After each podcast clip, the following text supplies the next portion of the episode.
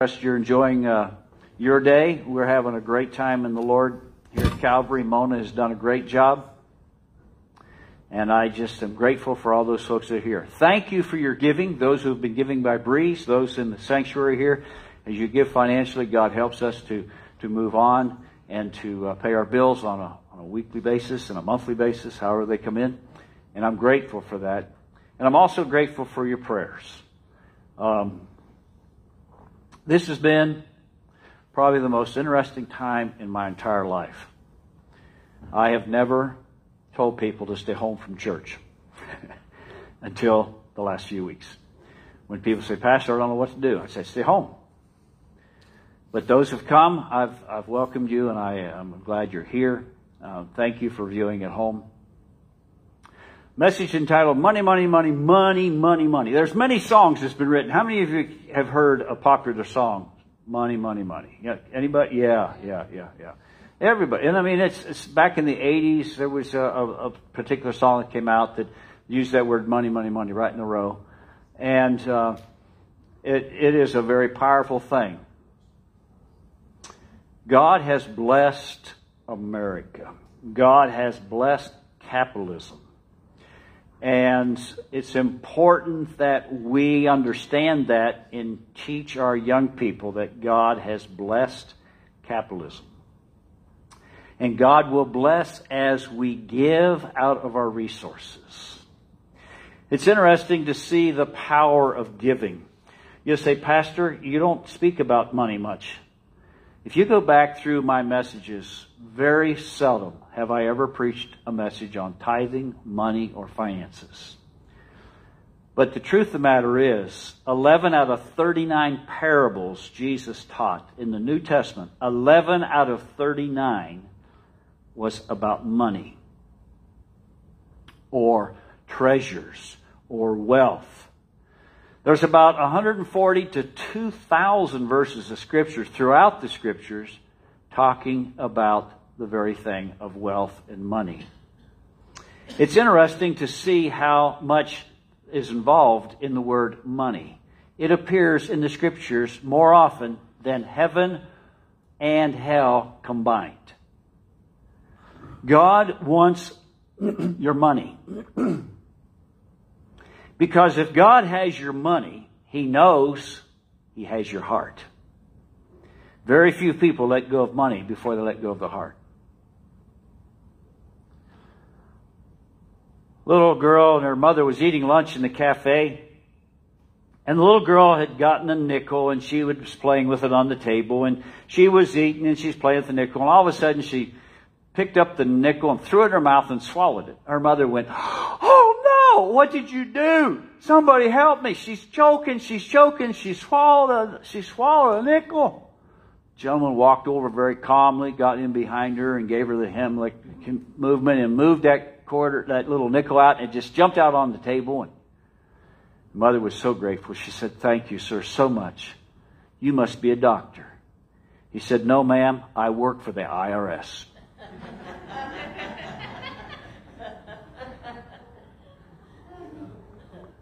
It's important that we recognize that we pay our bills. One individual said when I was first married, he said we were so poor, we were so far in debt, there were times we couldn't pay our electricity bill. Those were dark times. It's interesting to see how the influence of money, how it can influence us to do good, and it can also influence us to do bad. Love is not money is not evil, but the love of money is. When we love money more than we love God, we're in trouble.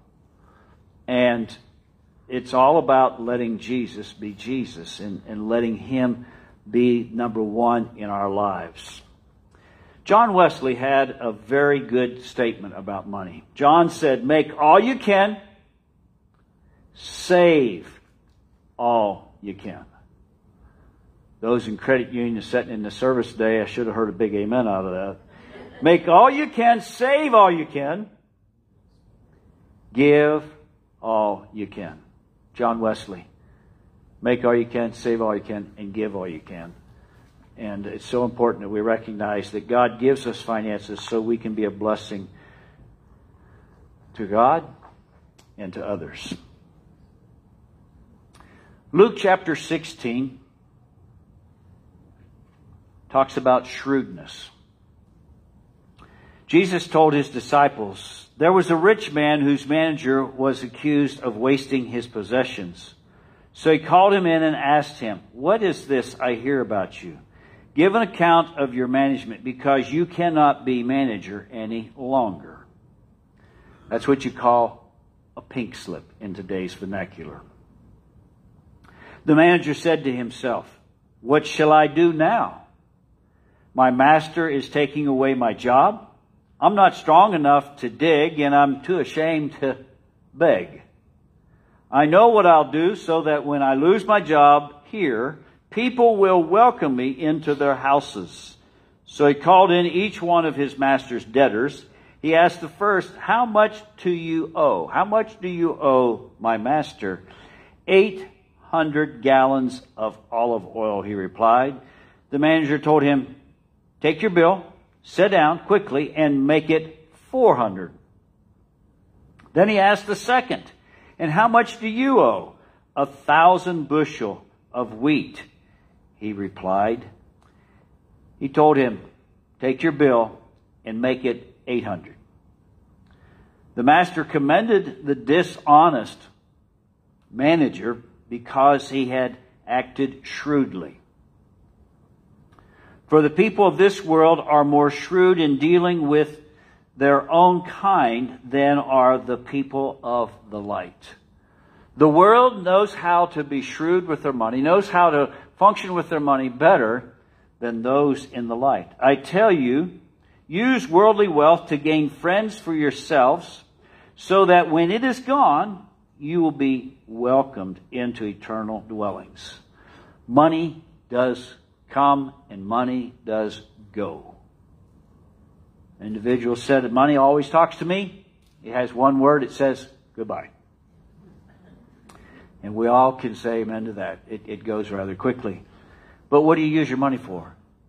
If you bless your friends with it, God can multiply it back to you.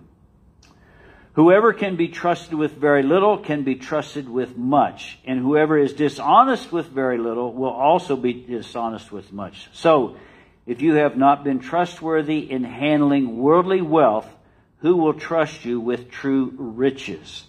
And if you have been trustworthy with someone else's property, and if you have not been, if you have not been trustworthy with someone else's property, who will give you property of your own? No servant can serve two masters. Either he will hate the one and love the other, or he will be devoted to one and despise the other. You cannot serve both God and money. Shrewdness. The individual was shrewd. And he wasn't properly doing it correctly, but he was shrewd. And his owner recognized his shrewdness. How that he realized that if I'm not going to have a job and I'm too embarrassed to beg and I don't have enough strength to dig holes, I'm not going to be able to be a ditch digger. I, have got to find a way to sustain my life. And if I build friendships now, maybe they will invite me into their house when I have nothing so that I can regroup and try to get something. The dishonest steward illustrates stewardship. God has blessed us. God has blessed us. And we in turn must be a blessing to others. He commands us to be frugal with our money. Notice there's a difference between frugal and being cheap.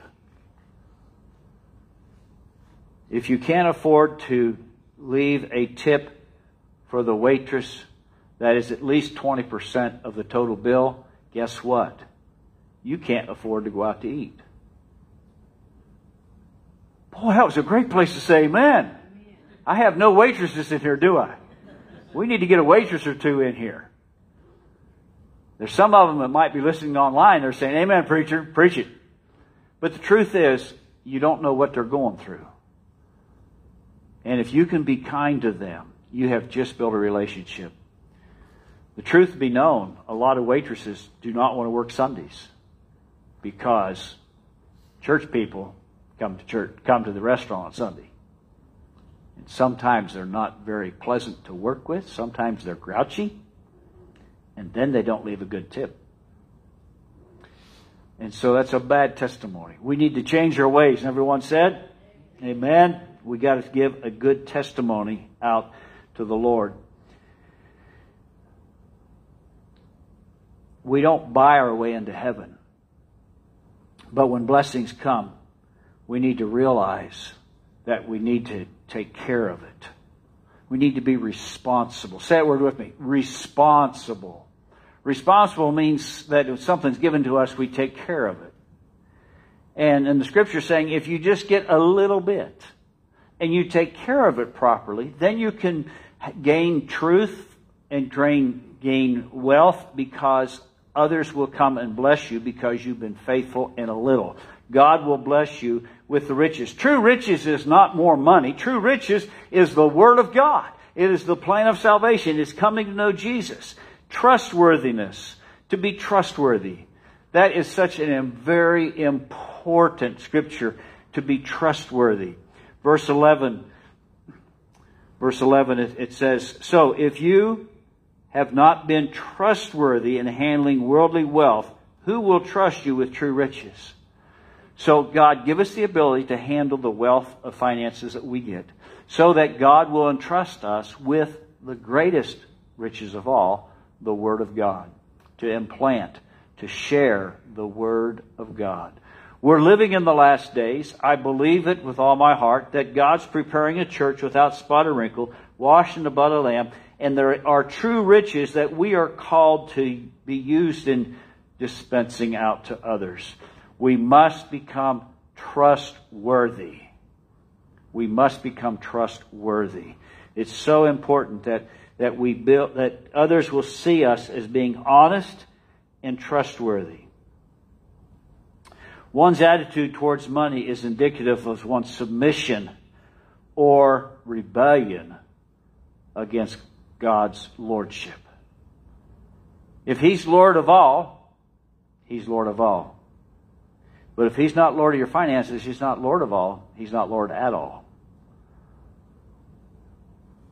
The Pharisees were pro- problematic people. They weren't being the people that God had called them to be.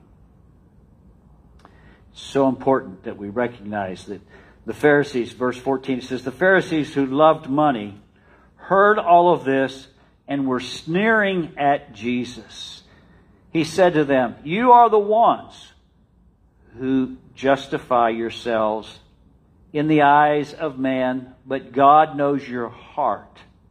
What is highly valued among men is detestable in God's sight. We're living in a culture right now that is totally blinded to the truth the very first book of the Bible says God created man and God created woman. If you can't agree on that, then you're not going to get the rest of the story. We have a culture that is taking this book and totally turning their back on it and that's called destruction. You cannot live your life without letting this book guide it, or your life will be worthless. Worse than worthless because you'll spend eternity in hell. It will be absolutely awful for those who don't take this book seriously. And the Pharisees, they were jeering Jesus the one who was telling the truth, the one who had done miracles, the one who had touched people's lives, the one who walked on water. They knew all these things, but still they jeered at him when he was trying to give them a basic Bible truth on how to find, find how to handle their finances, and they were not handling them correctly. It's so important that we have a right attitude. That we press in and receive everything God has for us. Since the Pharisees were so involved in listening, Jesus goes on and throws this in. The law and the prophets were proclaimed until John. Since that time, the good news of the kingdom of God is being preached.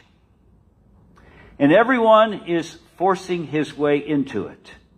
It is easier to heaven. It is easier for heaven and earth to disappear than for the least stroke of a pen or dot out of the law. King James uses the words dot and tittle. It literally means that in the Hebrew words, the Greek words, whenever they would put an accent mark on a word to help make it emphasize the pronunciation of that word and, and the distinction of that word and the distinction of that letter, it's saying literally leaving off the apostrophe. He said, not even the apostrophe can be dropped off of the Word of God. The Word of God is true. It's absolutely 100%. It's the Word of the prophets.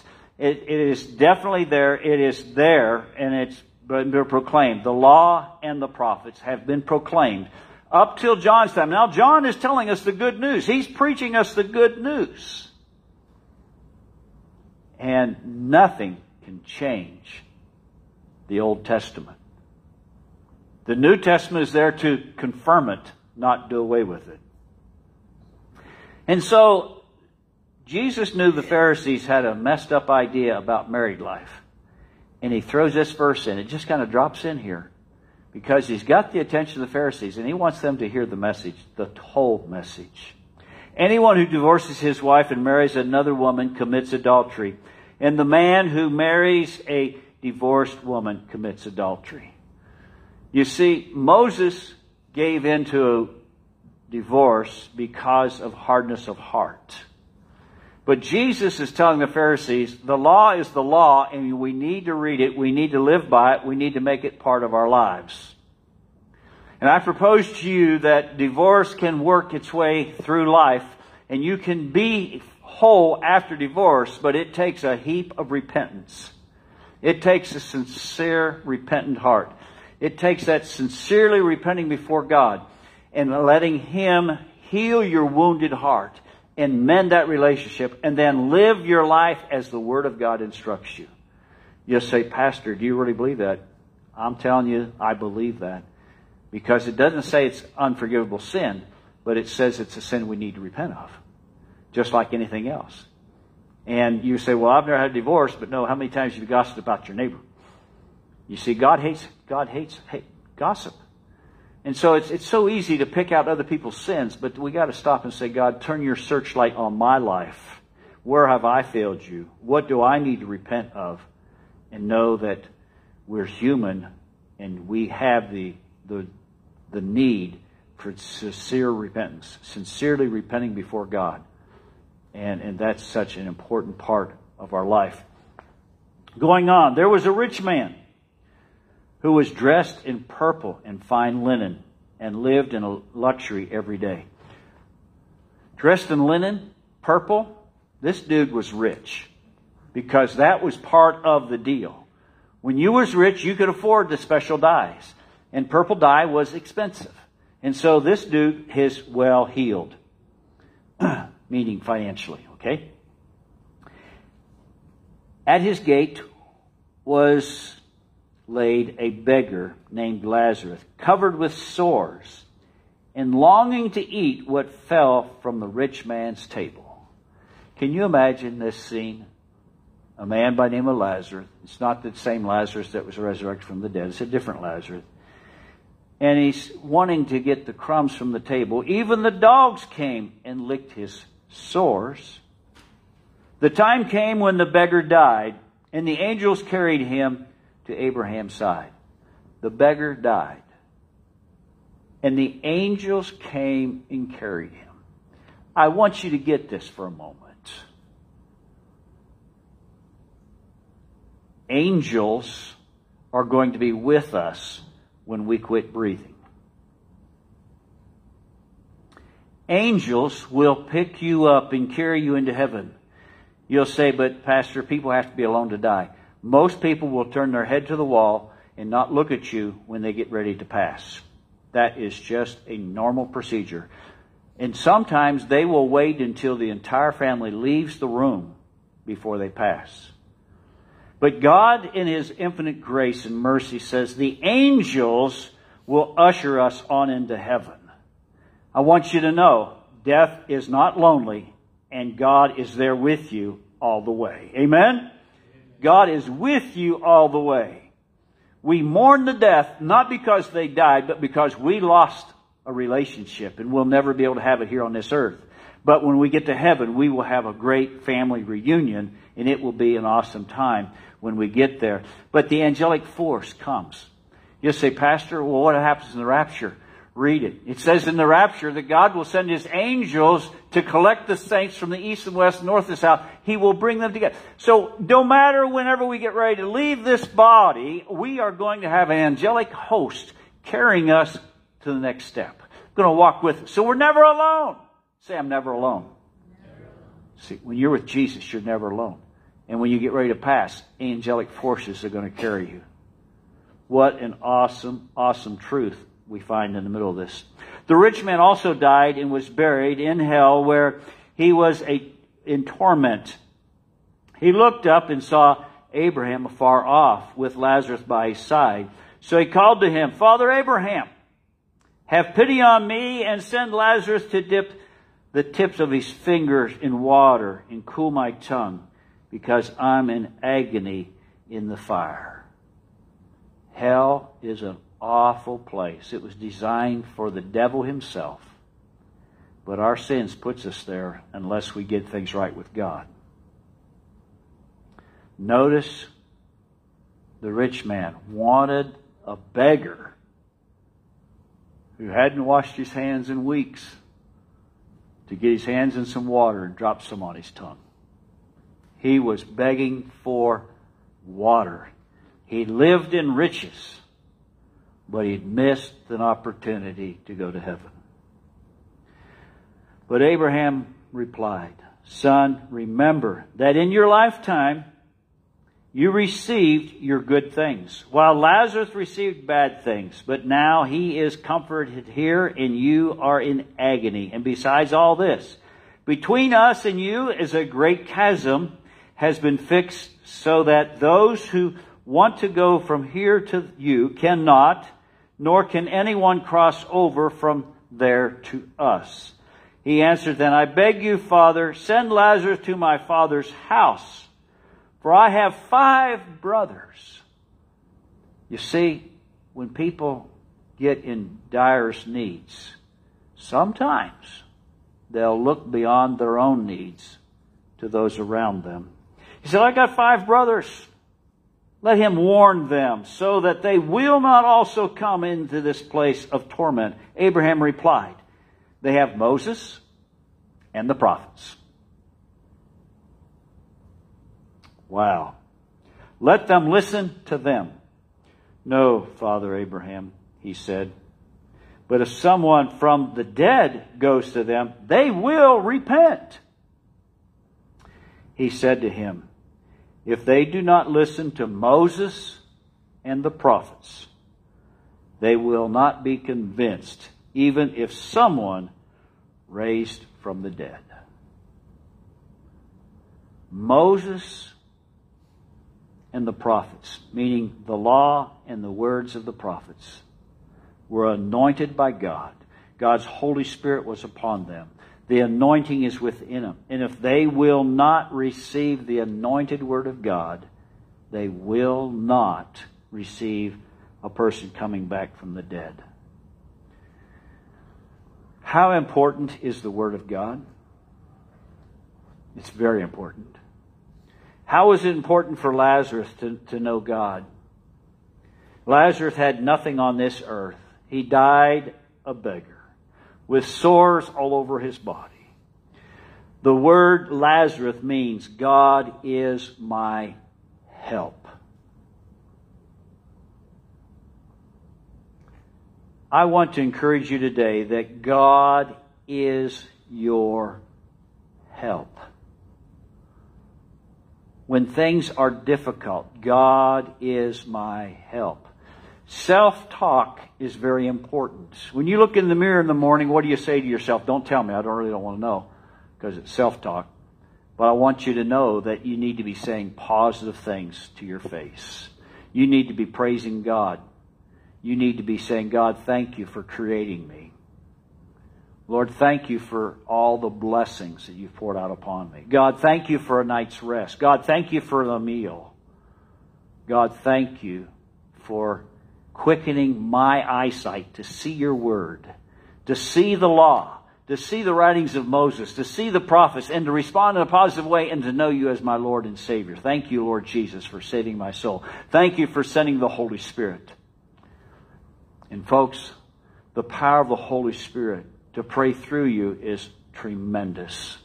We're living in the last days. We're living in a time when you need to have the full power and the anointing of God upon your life.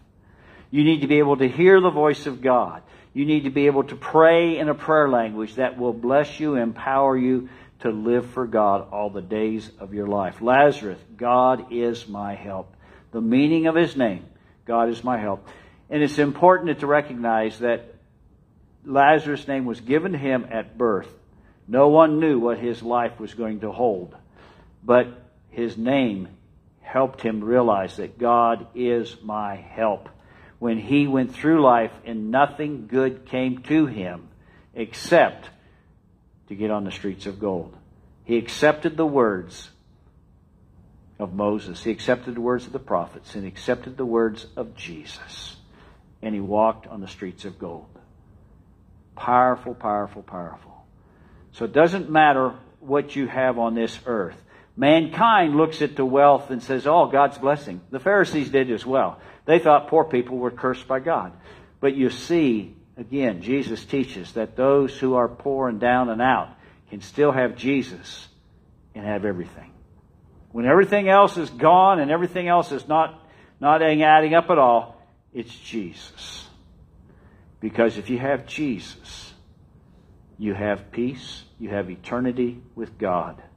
If you have Jesus, you have a friend that will stick with you closer than a friend, than a brother. He will be there for you. Jesus will be there for you. You just got to keep plugging in in trusting Him to know that nothing shall separate you from the love of God.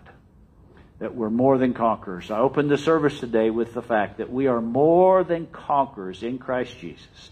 We are more than conquerors because God loves us. Because God loves us, we can love others. And it's so important that we recognize the fact that God is the source and supply of all the money, money, money we'll ever need in life. It truly means the truth of God's Word living in our lives. Friend, thank you for being with us today and sharing uh, your day with us as we share the Word of God and the blessings of God upon your life. I pray that you will let God be God of your life and God of your finances, God of your time, God of your resources, God of your treasures. Because if you'll put God first in your life, everything else will work out. It's God's plan, God's purpose. The storms you go through life are to make you better, not bitter. Better, not bitter. Do not become bitter. Let God give you insight on where you're at today and where He can take you tomorrow.